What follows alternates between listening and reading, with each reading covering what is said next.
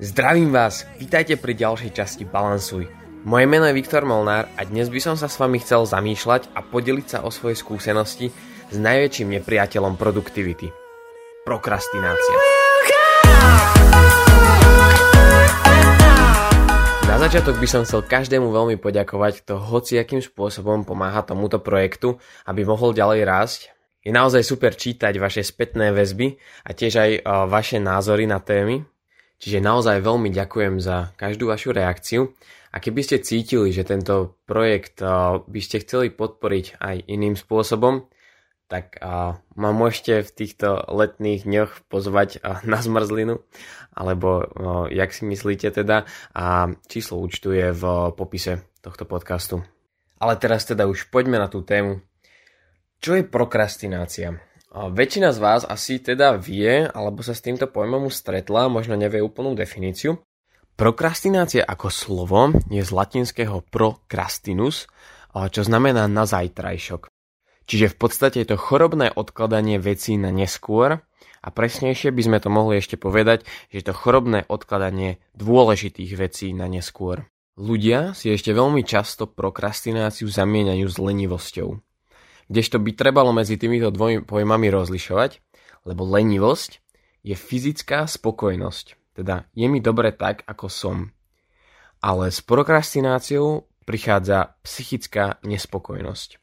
Teda dôsledkom prokrastinácie sú stres, pocit viny a vlastné neschopnosti, čo vedie k ďalšej prokrastinácii, čiže sa človek dostáva do takého začarovaného kruhu.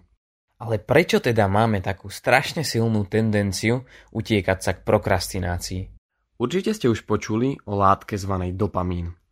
Je to jeden z neurotransmiterov v mozgu, ale aj v tráviacom trakte. Neurotransmiter znamená, že je to nervový prenášač po slovensky a sú to látky, pomocou ktorých naše nervové bunky spolu komunikujú. A konkrétne tento dopamín je spájaný s príjemnými pocitmi, teda s pocitom odmeny a tiež aj s motiváciou k aktivitám. Teraz to bude trošku zložitejšie, ale nič strašného, dá sa to v pohode pochopiť. Um, spomenul som teda pocit odmeny alebo odmeňovania a s týmto v mozgu veľmi úzko súvisí mezolimbická dopamínová dráha. Táto dráha sa nazýva tiež dráhou odmeňovania a významnou štruktúrou, ktorá je jeho súčasťou, je tzv. nucleus accumbens. To je také jadro, do ktorého sa dopamín uvoľňuje z mezolimbickej dráhy a reguluje motivačný význam. To znamená, že toto jadro sa veľmi efektívne podiela na motivácii, či už ide o drogovú závislosť alebo závislosť na niečom inom. Všetky tieto veci ako mobily, hry, počítač, telka veľmi silno ovplyvňujú alebo teda stimulujú dopamínovú dráhu odmeny a prečo je to tak? Táto dopaminová dráha má najradšej, keď odmena, ktorú dostávame, je okamžitá a nečakaná. To nám teda dáva odpoveď, prečo správy na Messengeri, Instagrame, lajky, srdiečka nás tak strašne lákajú a prečo ich tak veľmi chceme. Čiže v podstate okamžitá a nečakaná odmena je najsilnejšou formou odmeňovania. A túto stimuláciu takisto vytvárajú aj niektoré drogy, konkrétne amfetamíny, takisto pôsobia na túto dráhu odmeňovania, len samozrejme o dosť silnejšie. Zaujímavé je, že napriek tomu, že sa to volá dráha odmeňovania, má to skôr dočinenia s motiváciou. Predtým sa teda myslelo, alebo teda predpokladali, že odmeňovanie je ten hlavný dôvod, prečo drogovo závislí ľudia zase upadajú teda do tej závislosti.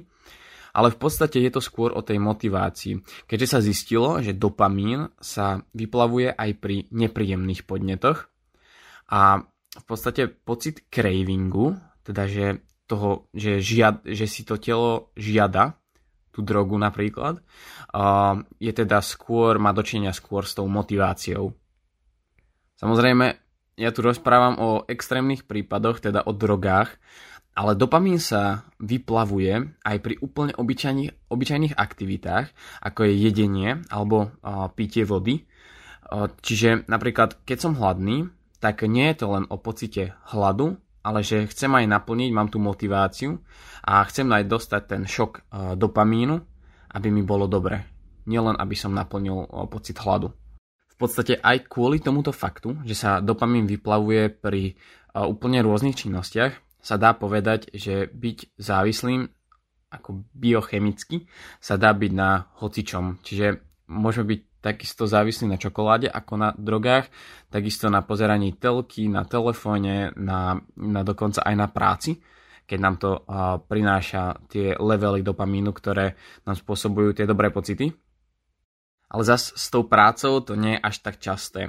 A je to kvôli tomu, že v podstate te- telo od nás chce, aby sme čo najmenej energie museli vynaložiť a aby sme dostali čo najviac dopamínu, aby sa uvoľnilo čo najviac dopamínu. Na druhú stranu, keď si potom zoberieme prácu, tak tá vyžaduje nejakým spôsobom našu aktívnu prítomnosť, buď tým, že rozmýšľame, tvoríme a väčšinou negeneruje toľko dopamínu, um, keďže dopamín je látka, ktorá um, sleduje skôr to krátkodobé hľadisko. Čiže práca je skôr asi z pohľadu toho dlhodobého by bola zaujímavejšia, ale z toho krátkodobého eh, pre dopamín nie je moc zaujímavá. Čiže práca je väčšinou práve eh, činnosť, ktorú logicky vieš, že by si ju mal robiť, lebo my ako ľudia máme tú schopnosť teda mysleť aj dopredu, ako dlhodobejšie, tak logicky vieš, že by si to mal robiť, ale emočne nie, keďže e, emočnú stránku zabezpečuje napríklad aj ten dopamín a ten, ten sa sústreďuje skôr na to krátkodobé hľadisko a, a týmto spôsobom sa a teda rozmýšľajú najmä zvieratá. Čiže keď robili pokusy na myšiach, tak uh, oni dostávali radšej ten dopamínový šok, že museli stláčať také tlačidlo a radšej ho stláčali celý deň, aby dostávali ten dopamín do tela ako by, ako by sa išli najesť alebo, alebo išli spať a tým pádom aj zomreli. Čiže oni dokonca si vybrali skôr ten dopamín ako hoci čo iné.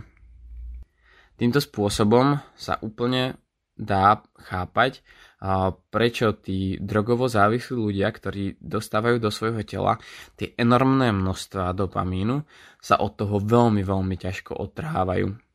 Ale z tej príklady myši by vám mohlo napadnúť, že OK, my sme ľudia, vieme lepšie uvažovať ako tá myš a teda či by sa nedalo sklbiť práve to, že by sme dostávali ten dopamínový šok vo forme napríklad nejakej ľahšej drogy a jedlo a spánok by sme si tiež zabezpečili. A ja sa vám teda pokúsim vysvetliť, že to tak vôbec nie je a vôbec to tak nefunguje. Neviem, či viete, na akú smrť väčšinou zomierajú drogovo závislí ľudia. Väčšinou, skoro vždy, je to na predávkovanie. Keď si pozriete aj uh, nejaké slavné hviezdy, tak aj oni väčšinou tým, že skombinujú nejaké látky a tak, ale proste zomrú na predávkovanie. A je to presne kvôli tomu, lebo naše telo je, má systémy, ktoré zabezpečujú rovnováhu, tzv. homeostázu. Predstavte si to takto. Máte látku, ktorá keď sa dostane do tela, tak bude hľadať svoj receptor, na ktorý môže nasadnúť a tým pádom uh, sa ukáže jej účinok. Samozrejme tej látky sa uvoľní do tela veľa, čiže potrebuje aj veľa receptorov, na ktoré sa môže viazať. Ale tým pádom že bude nadbytok tej látky a bude sa strašne často navezovať na tie receptory, tak telo rozhodne, že hm, ja nepotrebujem až tak veľa tejto látky, lebo mám nejakú normálnu hladinu a teda uberem trošku z receptorov, že aj tak, keď sa to bude veľakrát na ne viazať, tak to bude dostačujúce. To už teda hovoríme o nejakej tolerancii. Naše telo je veľmi múdre a vie, že má nejaké prirodzené hladiny nejakej látky, napríklad toho dopamínu. A keď toho dopamínu je strašne veľa, napríklad po požití amfetamínu, tak ono bude z tých receptorov stále upúdať kvôli tomu, aby sa tá hladina vyvažovala. Prvý následok toho, že človek bude požívať napríklad amfetamín a bude si počet tých receptorov znižovať, bude to, že keď bude si užívať ako tie každodenné dni a bude sa snažiť v nich nachádzať nejakú radosť, tak už nebudú mu stačiť tie receptory a teda tie pocity budú strašne slabé a hlavne teda nedostačujúce pre toho človeka. A jediným spôsobom, ako teda zase dosiahnuť tie pocity radosti, bude preňho, aby si dal napríklad ten amfetamín. Druhý následok však už bude to, že už ani tá bežná dávka toho amfetamínu mu nebude stačiť. Natoľko sa zníži počet tých receptorov u neho, že už tá bežná dávka mu nebude dostačujúca. Vtedy prichádza na scénu práve zvyšovanie dávok. Ale keďže táto látka, alebo tieto látky, ktoré sú v tom obsiahnuté, tak nerobia jedine to, že človeka spravia šťastným, ale majú aj iné vplyvy na človeka, tak tým pádom sa nemôže tá látka zvyšovať až do nekonečna. To je teda dôvod, prečo väčšinou tí ľudia potom umierajú na predávkovanie nejakým, nejakou látkou. Väčšinou potom títo drogovo závislí, keď idú na odvykačku, tak upadnú do letargie, nič sa im nechce, nevidia zmysel v ničom podstate. A preto je veľmi, veľmi ťažké naozaj sa dostať z týchto stavov. Človek musí prekonať proste to obdobie, kým sa tá normálna hladina receptorov u neho obnoví a až vtedy bude približne schopný znova fungovať. Keď to ale teda vezmeme späť do našich nejakých takých normálnych dní, tak e, toto isté my môžeme prežívať napríklad s telefónom. Ani si to veľakrát neuvedomujeme, ale v podstate vstaneme, hneď zoberieme telefón do ruky, lebo možno nám niekto napísal, možno niekto pridal nejaké zaujímavé story a možno teda o niečo prídeme. Proste máme v sebe to, že potrebujeme tie sociálne siete. Nebudem teda menovať všetky situácie, v ktorých sa to môže stať, ale už asi každý vie, alebo kto chce, si naozaj vie uvedomiť, keď e, s tým má problém. Ja som si to tiež veľakrát povedal, že už je to veľa a už to teda nechcem do takejto miery riešiť. A vtedy je úplne výborná vec, čo som sám odskúšal, je taký úplne radikálny dopamínový detox. To znamená, že veci, ktoré si všimneme, že nám prinášajú veľa dopamínu, ale nechceme, aby, nám tieto, aby práve tieto veci nám prinášali toľko dopamínu, napríklad ten telefón, tak e, je v záujme nás, aby sme ten telefón napríklad na 2 dní odložili úplne. Zobrali si maximálne tlačítkový telefón alebo tak a veľakrát sa teda možno aj bude človek nudiť, nebude vedieť čo robiť a príde mu to ako blbosť alebo tak, ale sám keď som to odskúšal, um, tak je to, je to také, fakt by som povedal, oslobodzujúce, alebo teda prináša to také veľmi dobré pocity, minimálne uh, taký tlak z človeka, že o niečo príde, opadne, lebo viem, že sa toho telefónu napríklad 2 dní nemôžem dotknúť.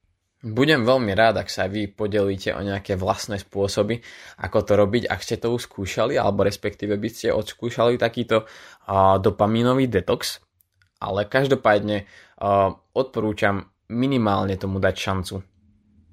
Druhá vec, ktorá mne veľmi pomáha proti prokrastinácii, je tzv. dvojminútové pravidlo. Ak mi nejaká činnosť, ktorú mám spraviť, trvá menej ako 2 minúty, tak ju idem rovno spraviť tak nebudem rozmýšľať, že ju spravím vtedy a vtedy, lebo vtedy to môžem sklbiť s tým alebo s tým, ale idem to rovno spraviť. Ak mám vynie smeti, tak to spravím hneď. Ak mám vyložiť myčku, ok, možno, možno je to 5 minút, hej, dá sa to trošku predložiť, tak to spravím. Mám vyvešať pradlo? Idem. Tým pádom sa mi nebudú zbierať malé úlohy, ale potom už len tie väčšie, ktoré vyžadujú naozaj dlhší čas na ich dokončenie. Druhá vec, ktorá bola tiež pre mňa zaujímavá, je, jak máte teda to-do list, tak existuje niečo ako maybe list. Čiže to-do list je veci, ktoré mám spraviť a maybe list je veci, ktoré mohol by som, ale v podstate nič sa nestane, keď ich nespravím, alebo nie sú teda až tak dôležité. A už som teda prezradil, že to súvisí s, jednak s naliehavosťou ale hlavne s dôležitosťou tých vecí. To znamená, že sa nebudem cítiť až tak obklopený všetkými tými vecami a teda čo všetko musím spraviť, keď niektoré veci si poviem, že spravím ich, ak fakt budem mať čas. A do to-do listu mi napríklad dostanú iba tie, ktoré musím napríklad ten deň spraviť. Je to zaujímavý koncept, lebo napríklad ja vo svojom to-do liste uh, mám veci, ktoré som si tam napísal, v podstate ja neviem, v apríli, ale ešte sú tam stále, lebo je to vec, ktorá vôbec nesúri a možno bude lepší, lepší čas, kedy to môžem spraviť, ale stále je to taký blbý pocit, že v tom to-do liste niečo je, čo by trebalo spraviť. Čiže to boli také malé rady, ktoré by vám mohli možno pomôcť pri boji s prokrastináciou. Ale si myslím, že úplne hlavné je, aby človek mal svoj cieľ, mal svoj smer, um, lebo potom dostane taký natlat, ktorý mu pomôže rozhodnúť sa, ktoré veci sú naozaj dôležité, ktoré potrebuje spraviť a ktoré môžu ísť buď na ten maybe list, alebo ich úplne môže vyškrtnúť. Um, a tým pádom, keď už viem, ktorým smerom idem a viem, že sa tam raz dostanem, keď pôjdem týmto smerom, tak si už môžem užívať ten proces. Tým pádom sa môžem sústrediť aj na tie dlhodobé veci a nemusím hľadať stále to potešenie iba v tých krátkodobých. Samozrejme vás veľmi prosím tiež, aby ste si odpočinok a prokrastináciu nezamieniali, lebo odpočinok je vec, ktorú potrebuje človek na to, aby teda obnovil svoje zdroje a vedel znova fungovať, ale prokrastinácia je niečo, čo nie je ani odpočinok, lebo keď niekto povie, že ja neviem, odpočíva po videohrách, ale potom nevládze neviem, pomôcť mamke v kuchyni, tak to teda odpočinok nebol, hej. Um, čiže keď odpočívam, tak si poviem, že naozaj odpočívam, aj telo si tak nastavím a je to ten reálny odpočinok. Fakt posledná vec, ktorá mi k tomu napadá, je, že jak som už minule rozprával o tom, že treba prekonať ten počiatočný odpor, lebo v podstate každá činnosť, ktorá vyžaduje nejakú našu aktívnu prítomnosť alebo niečo, čo vyžaduje to, aby sme rozmýšľali, tvorili, tak bude klásť odpor, lebo sa nám to nebude chcieť robiť, tak proste treba to prekonať, treba ísť do toho a potom uvidíte, že už počas tej činnosti už to nie je tak zlé. Pred je to veľmi zlé, ale počas toho, keď už to robíte, tak z toho stále ubúda a stále sa viac dostávate do toho. Ja ďakujem veľmi, že ste ma počúvali.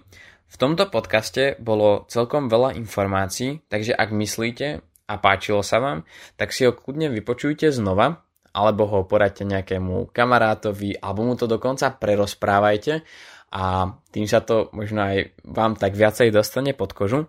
Budem veľmi rád, ak mi zase napíšete vaše názory, vaše postrehy, e, aké máte skúsenosti s tým. A týmto pádom sa s vami lúčim a počujeme sa na budúce.